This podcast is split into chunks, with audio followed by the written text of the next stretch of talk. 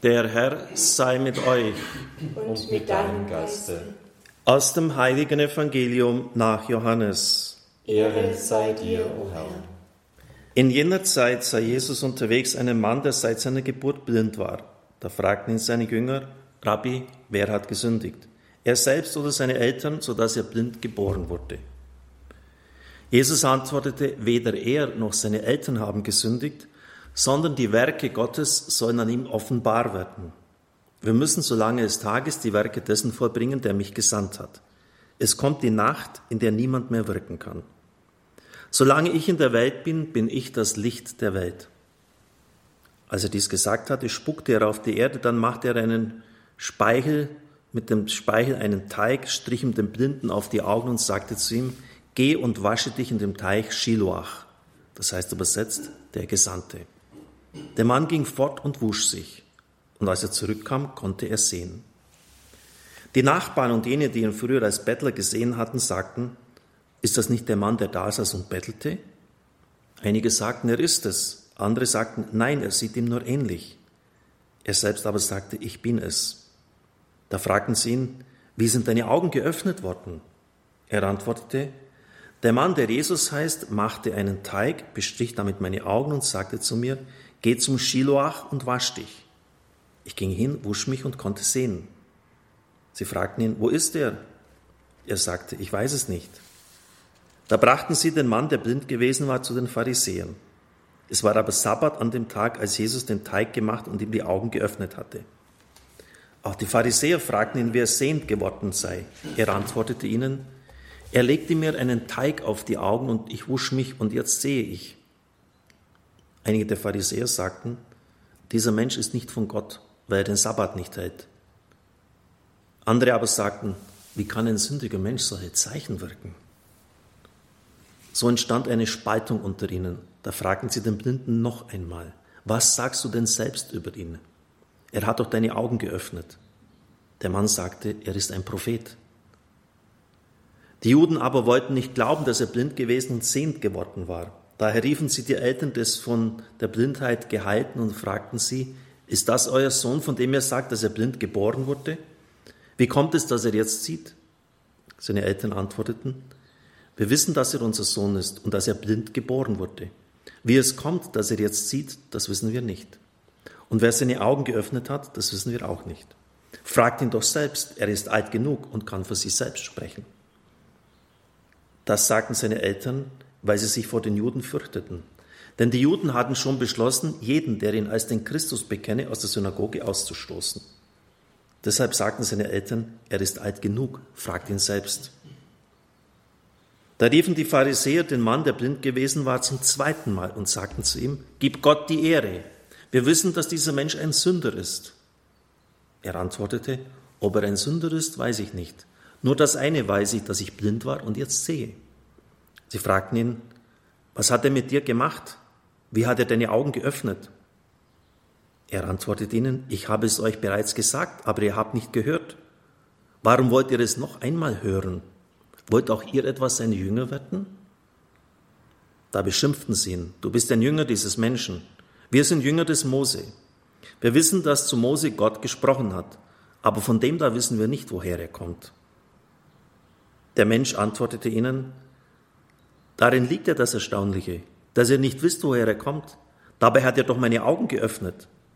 Wir wissen, dass Gott Sünder nicht erhört. Wer aber Gott fürchtet und seinen Willen tut, den erhört er. Noch nie hat man gehört, dass jemand die Augen eines Blindgeborenen geöffnet hat. Wenn dieser nicht von Gott wäre, dann hätte er gewiss nichts ausrichten können. Sie entgegneten ihm, du bist ganz und gar in Sünden geboren und du willst uns belehren? Und sie stießen ihn hinaus. Jesus hörte, dass sie ihn hinausgestoßen hatten, und als er ihn traf, sagte er zu ihm, Glaubst du an den Menschensohn? Da antwortete jener und sagte, Wer ist das, Herr, damit ich an ihn glaube? Jesus sagte zu ihm, Du hast ihn bereits gesehen. Er, der mit dir redet, ist es. Er aber sagte, Ich glaube, Herr. Und er warf sich vor ihm nieder. Da sprach Jesus, Um zu richten bin ich in die Welt gekommen, damit die Nichtssehenden sehen und die Sehenden blind werden. Einige Pharisäer, die bei ihm waren, hörten dies und sie fragten ihn, sind etwa auch wir blind? Jesus sagte zu ihnen, wenn ihr blind wäret, hättet ihr keine Sünde. Jetzt aber sagt ihr, wir sehen, darum bleibt eure Sünde. Evangelium unseres Herrn Jesus Christus. Lob sei dir, Christus. Liebe Zuhörer, liebe Zuschauer, liebe Brüder und Schwestern im Herrn, es sind besondere Tage, die wir durchleben und es ist auch ein besonderes Evangelium. Es ist ziemlich lang und es gäbe eine kürzere Version, die ich Ihnen auch hätte vortragen können. Ich habe es nicht getan und bin erstaunt darüber, dass man in dieser Kurzversion den Schlüssel zum Verständnis weggelassen hat. Das Entscheidende, um das ganze Evangelium zu verstehen, kommt dort nicht vor. Und das ist der Vers 39. Um zu richten bin ich in diese Welt gekommen, damit die Sehenden, die Nichtsehenden sehen und die Sehenden blind werden. Den ersten Teil des Satzes können wir ja verstehen, das hat ja Christus eben auch demonstriert. Die Nichtsehenden sollen sehen. Er hat dem Blinden das Augenlicht zurückgeschenkt. Er war nicht sehend und durfte sehen. Natürlich meint das beim Johannesevangelium immer auch, es ist doppelbödig, eine tiefere geistige Wirklichkeit. Jene, die die Erkenntnis Christi, die Erkenntnis Gottes nicht hatten, die sollen jetzt sehen können. Aber dann kommt es. Die Sehenden sollen blind werden.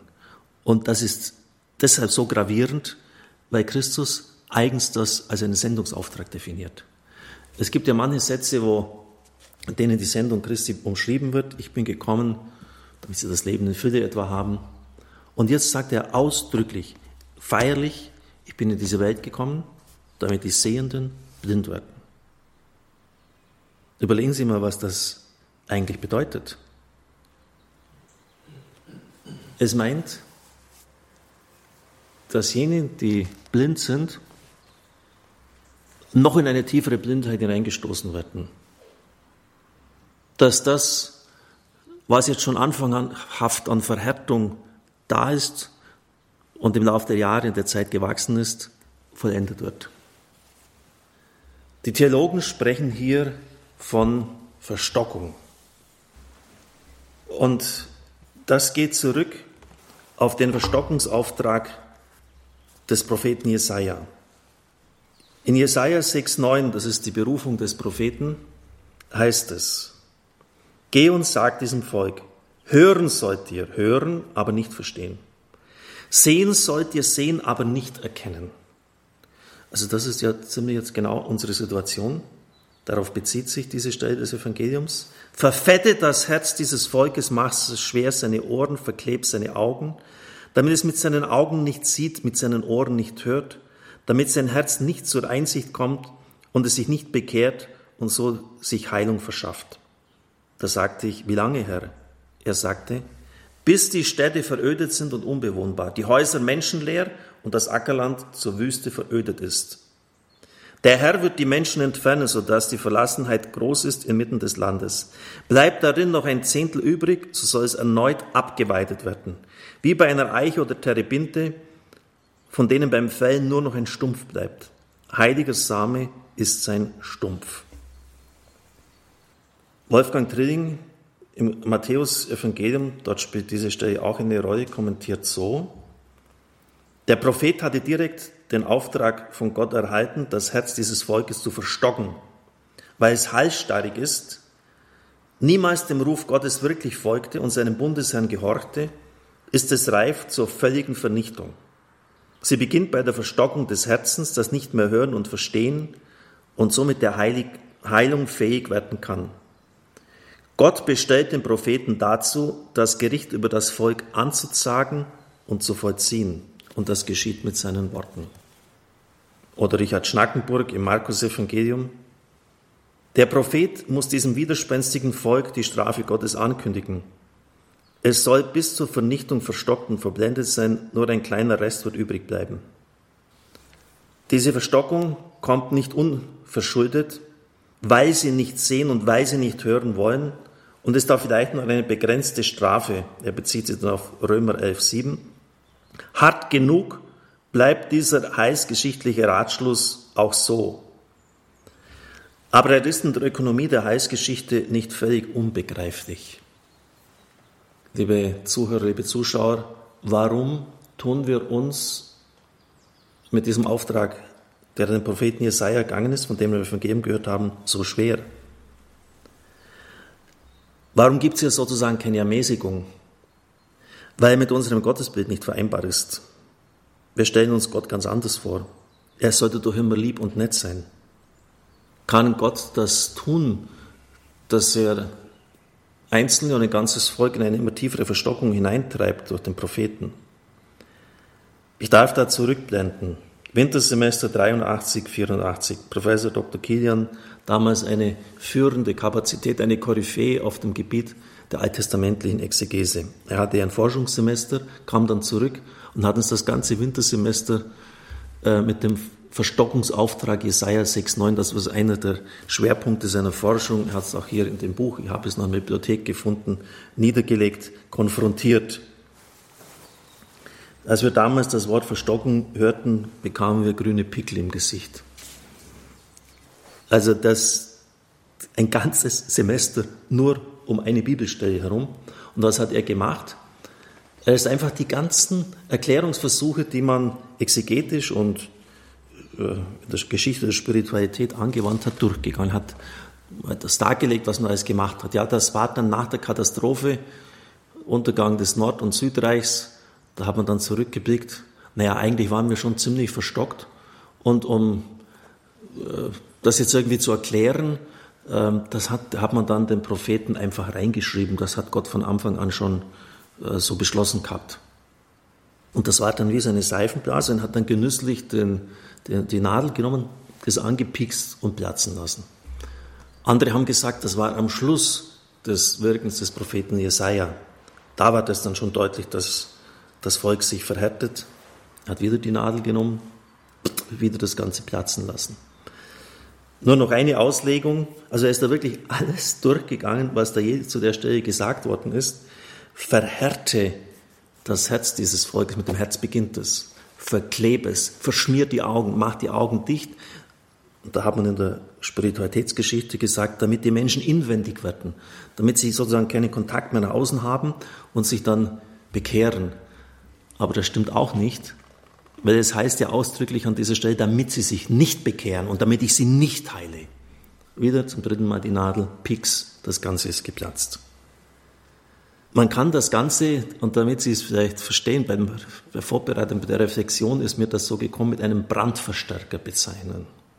Das Haus brennt schon, man sieht, es ist nichts mehr zu retten. Das, selbst wenn Sie es noch löschen, äh, müssen Sie es neu bauen.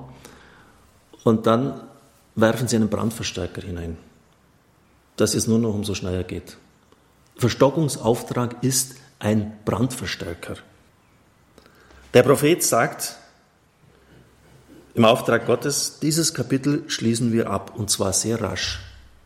Es ist jetzt, Freunde, ihr habt lang genug Zeit gehabt, es ist jetzt vorbei, es ist endgültig, jetzt ist Schluss.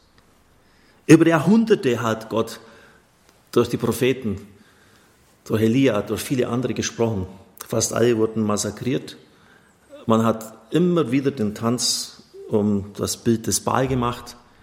Über Jahrhunderte eine Geschichte kompletter Verweigerung vor Gott.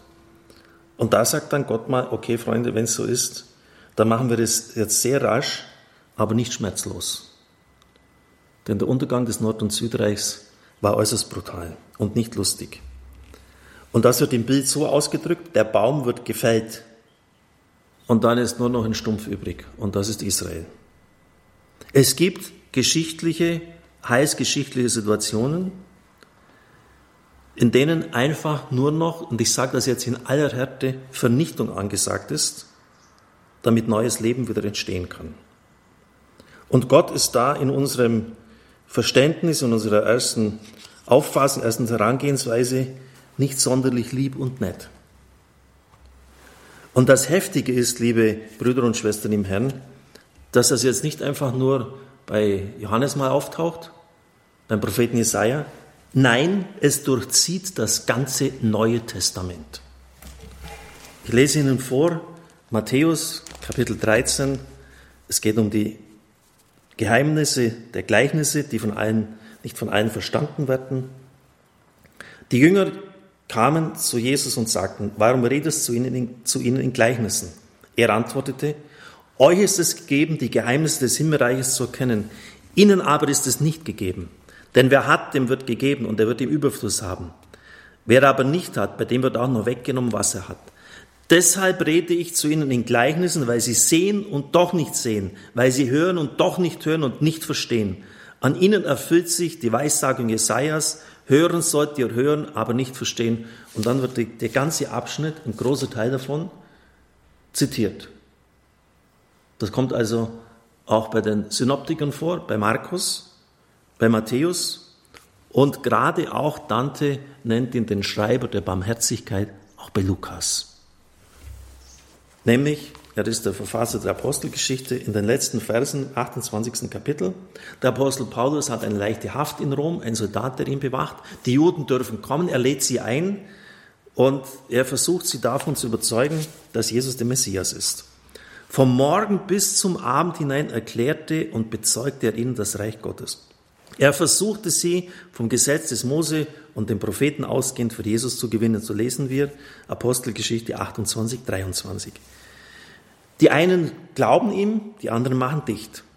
Ohne sich einig geworden zu sein, brachen sie auf, nachdem Paulus noch das eine Wort gesagt hatte. Treffend hat der Heilige Geist, der Geist Gottes, durch den Propheten Jesaja zu euren Vätern gesagt, geht zu diesem Volk und sagt, hören sollt ihr, hören, aber nicht verstehen. Sehen sollt ihr aber nicht erkennen. Denn das Herz dieses Volkes ist hart geworden und mit ihren Ohren hören sie nur schwer und mit ihren Augen sehen sie nicht, sie halten sie geschlossen. Es wird dann weiter der Verstockungsauftrag zitiert. Also Matthäus, Markus, Lukas in der Apostelgeschichte und das Johannesevangelium. Und da lese ich Ihnen vor, was Klaus Berger dazu schreibt.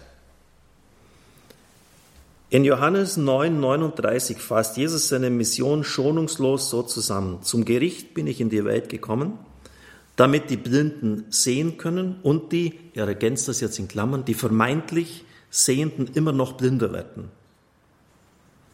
Derartige Verstockungsaussagen im Anschluss an Jesaja 6,9 kennen die Evangelien auch sonst. Wir haben die Stellen gehört. Sie gelten heute als inhuman und schnell ist man dabei, solche Stellen dem historischen Jesus abzusprechen. Man sehe ihn gern nur als den endlos Therapierenden, nicht aber als den, der die Selbstgefälligen ihrer Blindheit am Ende straucheln lässt. Doch derartig hartige Züge, harte Züge sind ideologisch nicht aus dem Evangelium eliminierbar. Das heißt, Sie können das Christusbild nicht verfälschen, äh, indem sie es einfach sagen, das, das tun wir jetzt einfach raus, das darf man nicht tun. Warum tun wir uns so schwer mit diesem Wort? Ich habe es schon angedeutet, es hängt mit unserem Gottesbild zusammen. Er soll der endlos Therapierende sein. Irgendwann wird der Knopf schon aufgehen. Es hat auch einen gewissen Anhalt in der Bibel. Er löscht ja den glimmenden Docht nicht aus. Das Schilfrohr, das geknickt ist, zerbricht er nicht ganz. Das stimmt schon aber das hat eben auch seine Grenzen. Und es ist auch eine bestimmte Form moderner Pädagogik, vielleicht im Hintergrund bei uns, wenn Eltern endlos an ein Kind heranlabern und endlos meinen, mit ihrem Wortschwall das Kind zur Besinnung bringen zu müssen, anstatt dass sie ihm halt Grenzen aufzeigen. Ich spreche jetzt nicht von Schlagen oder Misshandeln, aber ein Kind braucht einfach Grenzen. Und was wir vielleicht vollkommen gestrichen haben, ist der Gedanke des Gerichtes. Ich lese Ihnen da nur aus, das ist einer der führenden Neutestamentler, Marius Reis, nur einen Satz vor, der unbequeme Jesus. Eine Zusammenfassung. Das heißt etwa, er geht das akribisch durch, bei Markus Evangelium, bei Matthäus, beim Lukas, beim Sondergut, bei Logienquelle. Ein Drittel aller Worte und Gleichnisse Jesu und den synoptischen Evangelien sind dem Thema des Gerichtes gewidmet. Wer dies eliminiert, ignoriert das Wort Gottes. Ich werde das in einer anderen Predigt einmal noch ausführlicher darlegen. Wissen Sie, dieses Verständnis von Gott dass er mich eigentlich in einer vollkommenen Autonomie belässt, dass er immer nur lieb ist, dass er endlos therapiert, hat einen ethischen Minimalismus zur Folge. Was heißt das? Und da schließe ich mich jetzt James Mellon an. Im Innersten glauben viele, dass wir die Erlösung eigentlich verdienen. Wenn wir jetzt nicht gerade moralische Schulden wie Hitler sind. Wir sind ja eigentlich nette Leute. Erlösung ist etwas, was man uns eigentlich schuldet. Das steht uns zu. Und zwar nicht einmal wegen der Taten Gottes oder wegen des Guten, das ich getan habe, sondern aufgrund dessen, was ich nicht getan habe. Und das ist ja das Verrückte. Ich habe niemand umgebracht, ich habe nicht gelogen, ich habe nicht gestohlen, ich habe keine Ehe gebrochen. Also aufgrund dessen, was ich nicht getan habe, lieber Gott, sollst du mir jetzt in den Himmel lassen. Das ist doch lustig, oder? Und das bringt zwei Sorten von Christen hervor. Das sind die Traditionschristen, für die das christliche Leben eine Art Strichliste ist. Ich tue gewisse Dinge für Gott. Am Sonntag bringe ich es oder vielleicht an Ostern und Weihnachten noch gerade her, dass ich die Messe besuche. Ich bin nett und brav. Und mein Gebet am Morgen und Abend beschränkt sich auf eine Minute, das muss reichen. Ich bin nett und brav, ich schaue gelegentlich in die Kirche und beten und damit müsste eigentlich getan sein. Aber nur absolut unterster Level. Und dann gibt es die zweite Gruppe von Katholiken, das sind die Postmodernen. Die interessieren sich weder für die Heilige Schrift noch für die Lehre der Kirche, sondern ihre Überzeugung beruht auf einer absoluten Autonomie und einer grundlegenden Bravheit. Ich bin in Ordnung. Und letztlich kann ich eigentlich tun, was ich will. Gott ist mein Kumpel, schreibt Mellen, der nichts von mir verlangt und auch nichts von mir verlangen darf. Außerdem, dass ich mir selbst treu bin und dass die Party im Himmel weitergeht. Die Party im Himmel geht weiter.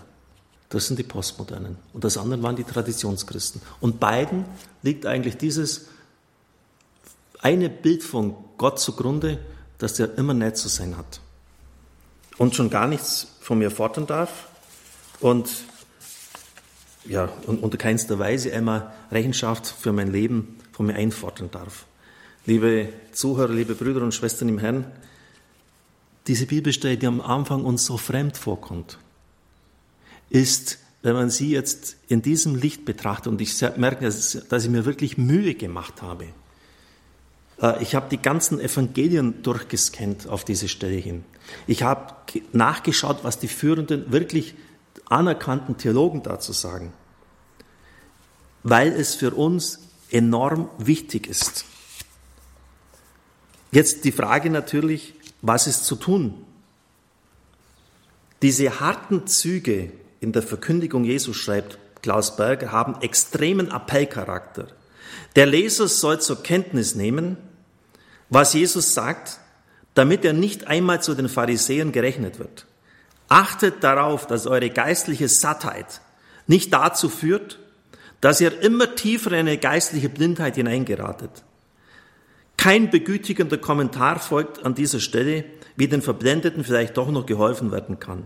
Nein, wer diese Geschichte liest, weiß von selbst, was die Stunde geschlagen hat. Und er weiß, was er zu tun hat, sich von Jesus heilen zu lassen. Nichts anderes. Er weiß, was die Stunde geschlagen hat und worauf es jetzt ankommt. Liebe Zuhörer, in unserer Situation, ich weiß, dass wir jetzt 600 Prozent Zuwachs haben bei unserer Homepage. Lassen Sie diese Worte auf sich wirken.